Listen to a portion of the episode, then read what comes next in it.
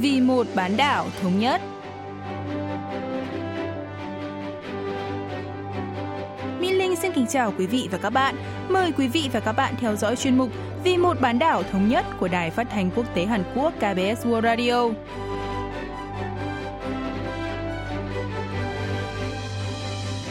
Trong phần 1, diễn biến quan hệ liên triều, chúng ta sẽ cùng nghe phân tích về Đại hội người tiên phong trong bà cuộc cách mạng lần thứ 5 của Bắc Triều Tiên. Ở phần tiếp theo, cận cảnh Bắc Triều Tiên, mời quý vị thính giả tìm hiểu về cuộc sống đại học ở miền Bắc.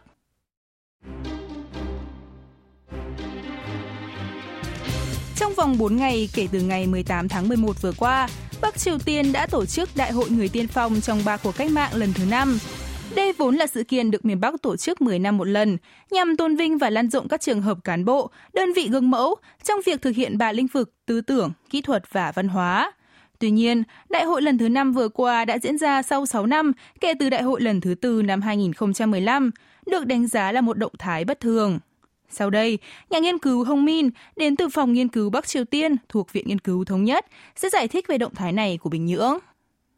3대 혁명부터 이제 좀 이해할 필요가 있는데요. 1970년도에 Tại Đại hội Đảng Lao động lần thứ 5 năm 1970, cố Chủ tịch Kim Nhật Thành đã kêu gọi tiến hành ba cuộc đại cách mạng trong các lĩnh vực tư tưởng, kỹ thuật và văn hóa. Sau đó, nhằm tạo ra thành quả thực tiễn hơn, người kế nhiệm Kim Jong-il đã phát động cuộc vận động giành cờ đỏ, trao cờ đỏ cho người dân tùy vào kết quả thực hiện cách mạng. Bước vào năm thứ 10 cầm quyền, Chủ tịch Kim Jong-un muốn kỷ niệm dịp này một cách trọng đại, nhưng trên thực tế vẫn chưa đạt được thành tựu nào đáng kể thời gian qua. Vì vậy, Đại hội người tiên phong trong ba cuộc cách mạng chính là cơ hội để Bắc Triều Tiên tuyên dương những tấm gương làm việc trong từng lĩnh vực, từ đó củng cố đoàn kết nội bộ và xoa dịu lòng dân trong thời điểm khó khăn. 주민들을 다독임으로써 끌고 가겠다라는 그런 어떤 통치상의 목적이 상당히 커 보인다라고 보여집니다. Thay vì trực tiếp tham dự đại hội lần này, Chủ tịch Kim Jong-un đã gửi thư kêu gọi cán bộ, người lao động tích cực thực hiện cuộc vận động giành cờ đỏ. Ông Kim phê bình, phong trào đã không được tiến hành hiệu quả trong thời gian qua do kinh tế khó khăn. Qua đó, hối thúc các cơ quan nhà nước đưa ra chính sách phù hợp. Tuy nhiên, có nhiều ý kiến bày tỏ nghi ngờ về khả năng Bắc Triều Tiên đạt được thành quả với ba cuộc đại cách mạng này, vốn là biểu tượng của chính sách tự lực cánh sinh dưới thời hai cố chủ tịch Kim Nhật Thành và Kim Jong-il. Ông Hong Min nhận định. 최근에 보여줬던 김정은 위원장만의 어떤 추종적인 그런 정책 담론이라기보다는 과거 퇴행적 정책 담론. Thay vì đưa ra các chính sách thực tế của riêng mình, Chủ tịch Kim Jong-un đang nghiêng về phương án sử dụng các chính sách của những người tiền nhiệm trong quá khứ, cho thấy ông Kim không đủ sắc bén để xây dựng phương hướng chính sách của bản thân. Đồng thời, việc áp dụng các chính sách cũ cũng có tác dụng chứng chỉnh người dân để tạo ra các thành quả chính trị cho nhà lãnh đạo bên cạnh việc nhấn mạnh các thành quả khác, chẳng hạn như luật phát triển quân đội và kế hoạch kinh tế quốc gia 5 năm. Tuy nhiên, thành quả trên giấy tờ có giống với thực tế hay không vẫn còn là một ẩn số. Trước khi Chủ tịch Kim Jong-un lên nắm quyền, xã hội miền Bắc đã phần nào được thị trường hóa và nhận thức của người dân về nhà nước cũng đã thay đổi đáng kể. Điều này khiến nhiều người tự hỏi liệu một phong trào trong quá khứ có thể có sức thuyết phục đối với người dân Bắc Triều Tiên hiện tại.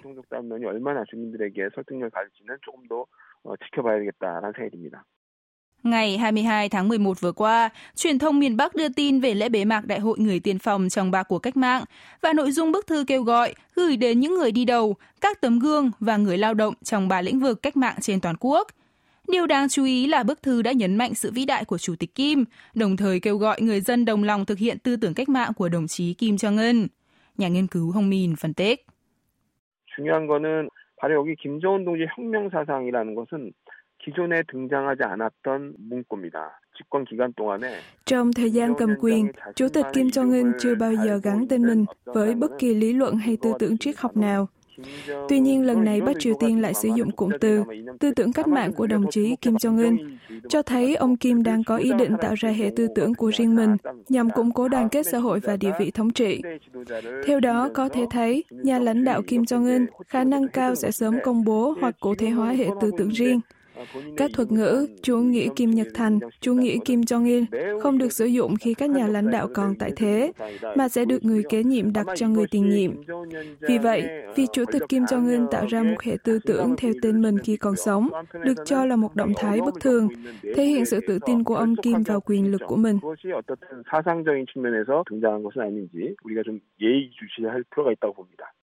Ngày 16 tháng 11, trước khi Đại hội người tiên phong trong ba cuộc cách mạng khai mạc, truyền thông Bắc Triều Tiên đưa tin Chủ tịch Kim Jong-un đã đến thị sát thực địa dự án xây dựng thành phố Samcheon.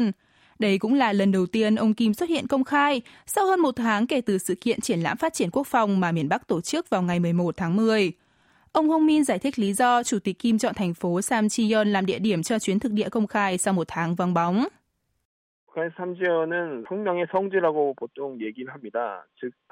Samcheon được Bắc Triều Tiên xem như là thánh địa cách mạng, là quê hương của cố chủ tịch Kim Jong-il, nơi có ngọn núi Bích Tu, Bạch Đầu, nguồn gốc tên gọi dòng máu Bạch Đầu của gia tộc họ Kim. Kể từ khi lên nắm quyền, ông Kim Jong-un thường đến thăm nơi đây khi cần đưa ra các quyết định quan trọng trong quá trình củng cố quyền lực và công bố các chính sách đối ngoại lớn, cho thấy tính biểu tượng và vai trò quan trọng của thành phố này trong đường lối thống trị của nhà lãnh đạo Kim. Động thái đến thăm dự án xây dựng tái tạo mới thành phố Samcheon, một trong các dự án chủ lực của chính quyền Kim Jong-un sau khi lên nắm quyền, cho thấy ý chí của ông Kim trong việc áp dụng mô hình phát triển đô thị cho nhiều khu vực khác trên toàn quốc.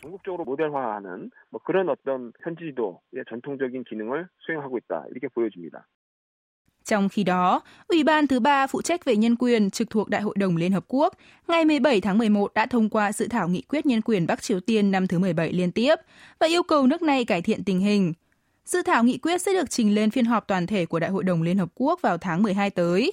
Về vấn đề này, Đại sứ miền Bắc tại Liên Hợp Quốc Kim Song khẳng định, tại Bắc Triều Tiên không hề tồn tại các hành vi xâm hại nhân quyền được đề cập trong dự thảo nghị quyết, nên dự án này là một chính sách thù địch và tiêu chuẩn kép của Mỹ và châu Âu với miền Bắc. Ngày 21 tháng 11, Bộ Ngoại giao Bắc Triều Tiên cũng chỉ trích mạnh mẽ và phản đối toàn diện việc thông qua nghị quyết, gọi đây là động thái xâm phạm nghiêm trọng chủ quyền của nước này. Mặt khác, Tổng thống Mỹ Joe Biden và người đồng cấp Trung Quốc Tập Cận Bình đã lần đầu tổ chức hội nghị thượng đỉnh Mỹ-Trung trực tuyến vào ngày 16 tháng 11 vừa qua. Theo Nhà Trắng và Bộ Ngoại giao Trung Quốc, hai nhà lãnh đạo đã trao đổi quan điểm về tình hình trên bán đảo Hàn Quốc, đồng thời nhất trí vấn đề liên quan đến Bắc Triều Tiên là một vấn đề tồn động cần sự hợp tác Mỹ-Trung và nhấn mạnh tầm quan trọng của sự hòa hợp giữa hai bên. Tuy nhiên, hai nước vẫn còn bất đồng quan điểm gay gắt trong nhiều lĩnh vực, trong đó có vấn đề Đài Loan. Vì vậy, nhiều người đang dồn sự chú ý vào các động thái tiếp theo của Bắc Triều Tiên. Nhà nghiên cứu Hồng Min lý giải. 내년 2월에 있을 베이징 동계올림픽이 상당히 중요한 건국점이 될 가능성이 있다라고 보여집니다. Có thể coi Thế vận hội mùa đông Bắc Kinh vào tháng 2 năm 2022 là một bước ngoặt quan trọng cho ngoại giao khu vực, vì Mỹ đang xem xét tẩy chay ngoại giao sự kiện này và khả năng cao Nhật Bản cũng sẽ hưởng ứng. Trong bối cảnh Mỹ và Trung Quốc có thể sẽ tiếp tục cạnh tranh chiến lược và giằng co gay gắt trong nửa đầu năm sau, Bắc Triều Tiên khả năng cao sẽ có các động thái nghiêng về phía Trung Quốc. Bình Nhưỡng đã tuyên bố sẽ cải tiến các loại vũ khí chiến lược và chiến thuật, đồng thời thực hiện các dự án trưng bày các loại vũ khí này. Miền Bắc đã cho thấy quyết tâm tăng cường vũ khí vào đầu và cuối năm nay và cũng để ngỏ ý định tiếp tục phóng thử vũ khí. Bên cạnh việc tổ chức hội nghị toàn thể Ủy ban Trung ương Đảng Lao động vào đầu và cuối năm nay, miền Bắc còn công khai định hướng chính sách của năm sau, nhằm khẳng định đường lối chiến lược và chiến thuật, tiếp tục đưa ra điều kiện để cải thiện quan hệ liên triều, là Hàn Quốc phải loại bỏ chính sách thù địch với nước này. 적대 정책을 철회하는 조건을 내세우는 관계 개선론 이것을 지속할 것으로 보입니다. Hiện tại, Bắc Triều Tiên có nhiều nhiệm vụ cần phải giải quyết, chẳng hạn như mối quan hệ trì trệ với quốc tế, khó khăn kinh tế ngày càng tồi tệ và sự bất an của người dân ngày càng gia tăng do đóng cửa biên giới vì đại dịch COVID-19. Chúng ta hãy cùng chờ xem Chủ tịch Kim Jong-un sẽ làm gì để tháo gỡ những vấn đề phức tạp này.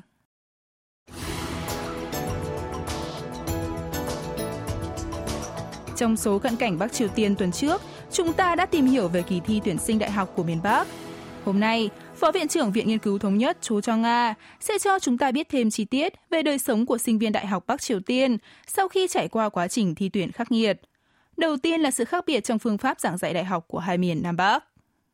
비교적 최근까지는 이렇게 수업의 선택권이 거의 없었다 이렇게 이제 말씀드릴 수 있겠습니다. 왜냐하면 khác với Hàn Quốc, nơi sinh viên có thể tự thiết kế chương trình học và chọn môn học theo mong muốn nhờ chế độ tín chỉ. Bắc Triều Tiên áp dụng chế độ năm học tương tự trường trung học phổ thông, nên sinh viên không có quyền lựa chọn. Ví dụ, sinh viên chuyên ngành kỹ thuật điện tử tại Đại học Tổng hợp sẽ phải học các môn giống nhau. Điều này có thể làm giảm tính cạnh tranh giữa các sinh viên. Do đó, sau khi lên nắm quyền, Chủ tịch Ủy ban Quốc vụ Kim Jong-un đã cải tổ chế độ đại học bằng cách áp dụng hệ thống tín chỉ và tăng số lượng các môn học tự chọn. Tuy nhiên, để làm được điều này, miền Bắc cần phải tăng số lượng môn học, chương trình giảng dạy, sách giáo khoa, cũng như giảng viên và cơ sở vật chất. Đối mặt với những hạn chế này, Bắc Triều Tiên chưa thể mở rộng toàn diện hệ thống môn học tự chọn. Thay vào đó, chỉ có thể dần dần mở rộng cải cách này tại một số trường đại học tốt. 조금씩 조금씩 이제 확대해 나가는 그런 추세이다. 이렇게 이제 볼 수 있을 것 같습니다. Hiến pháp của Bắc Triều Tiên quy định quốc gia thực hiện các nguyên lý giáo dục học xã hội chủ nghĩa để nuôi dạy các thế hệ tương lai trở thành những người yêu nước chân chính, chiến đấu vị xã hội, tập thể, tổ quốc và nhân dân, đồng thời là lực lượng xây dựng xã hội chủ nghĩa đầy trí tuệ, đạo đức và sức khỏe. Vì vậy, sinh viên Đại học miền Bắc phải tham gia các chuyến đi thực tế đến các di tích chiến tranh để tìm hiểu truyền thống cách mạng của hai cố chủ tịch Kim Nhật Thành và Kim Jong Il, đồng thời hoàn thành các môn học chính trị, chiếm khoảng 20% tổng số môn học của tất cả các chuyên ngành. Lao động nghĩa vụ cũng được coi là một phần bắt buộc trong chương trình giáo dục chính quy của nước này. Bà Chu Cho Nga giải thích. 사회주의 사회에서의 교육의 특징은 이런 교육이나 지식들을 생산 현장이나 아니면 실천과 끊임없이 이렇게 결합되어 있는 Vì kết hợp lý thuyết và thực hành là đặc trưng của nền giáo dục xã hội chủ nghĩa. Bắc Triều Tiên coi sự kết hợp giữa lao động và học tập là điều cơ bản của ngành giáo dục từ bậc tiểu học đến đại học. Theo đó, chương trình giáo dục bậc đại học quy định sinh viên phải thực hiện 12 tuần lao động sản xuất trong 4 năm, tương đương 3 tuần một năm, mặc dù có thể có sự khác nhau tùy theo tính chất mỗi trường. Trong khoảng thời gian này, sinh viên phải về làm việc tại các vùng nông thôn hoặc công trường theo chương trình học chính thức. Đây cũng được xem là một cách để miền Bắc huy động nhân lực trước tình trạng thiếu lao động.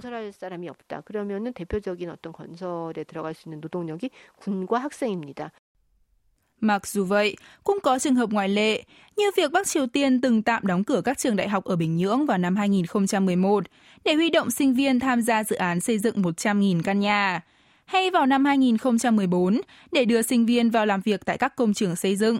Các trường đại học miền Bắc gần như không tuyển sinh viên mới. Không chỉ vậy, sinh viên Đại học Bắc Triều Tiên không phân biệt nam nữ đều bắt buộc phải tham gia huấn luyện quân sự trong 6 tháng tại trại giáo dưỡng bán quân sự của trường. Nếu không có giấy chứng nhận hoàn thành giáo dục quốc phòng, sinh viên sẽ không được tốt nghiệp. Mặt khác, Chủ tịch Kim Jong-un từng nhấn mạnh về thời đại kinh tế tri thức và đề ra nhiệm vụ quan trọng của quốc gia là xây dựng Bắc Triều Tiên trở thành cường quốc kinh tế thông qua cuộc cách mạng khoa học kỹ thuật. Bà Cho Cho Nga phân tích rằng, trọng tâm của chính sách cải cách giáo dục bậc cao tại Bắc Triều Tiên là tìm kiếm phương pháp cải cách giáo dục riêng phù hợp với tình hình nước này, nhưng vẫn tuân theo tiêu chuẩn toàn cầu.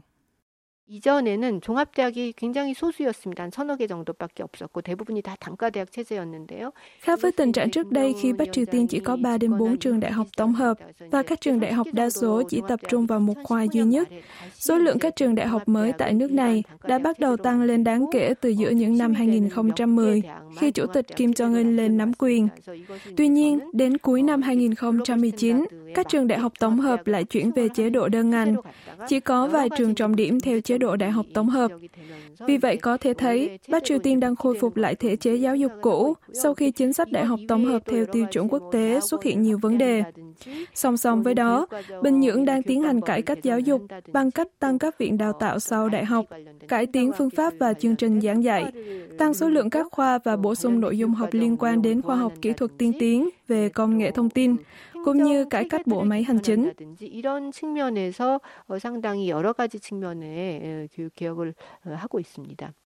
Đáng chú ý, vào năm 2010, khi Chủ tịch Kim Jong-un lên nắm quyền, Bắc Triều Tiên đã mở rộng chương trình giáo dục từ xa bậc đại học một cách toàn diện, bắt đầu bằng động thái thành lập Đại học Giáo dục từ xa thuộc Đại học Công nghiệp Tổng hợp Kim Chek.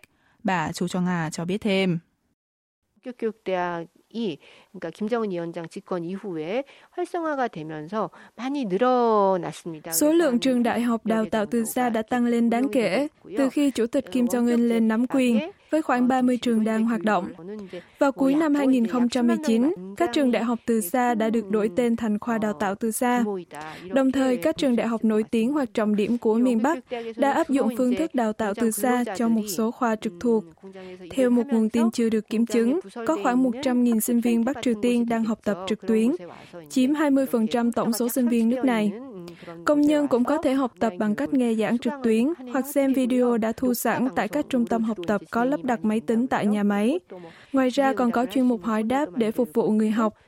Trong bối cảnh dịch COVID-19, các tiết học từ xa cũng đang được áp dụng để thay thế cho các lớp học điểm danh thông thường. 출석 수업을 대체하는 수업으로 원격 수업이 많이 활용되고 있다 이렇게 얘기를 하고 있습니다.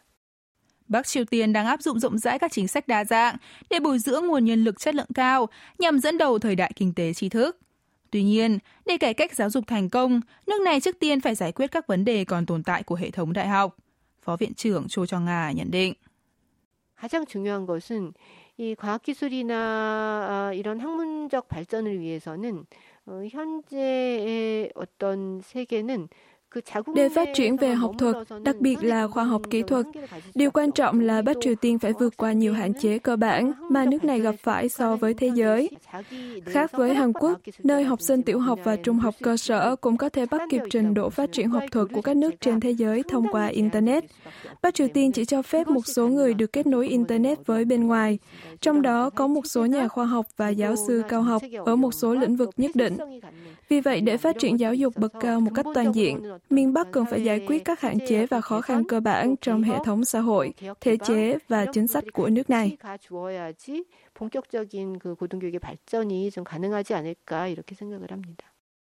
Tóm lại, muốn cải cách giáo dục đại học thành công, điều quan trọng nhất là Bắc Triều Tiên phải thoát khỏi sự cô lập quốc tế, loại bỏ chính sách bế quan tỏa cảng và thúc đẩy hợp tác toàn cầu.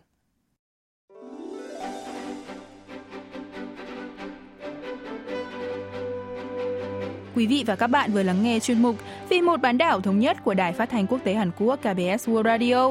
Cảm ơn quý vị và các bạn đã quan tâm theo dõi. Xin kính chào tạm biệt và hẹn gặp lại trong chuyên mục tuần sau.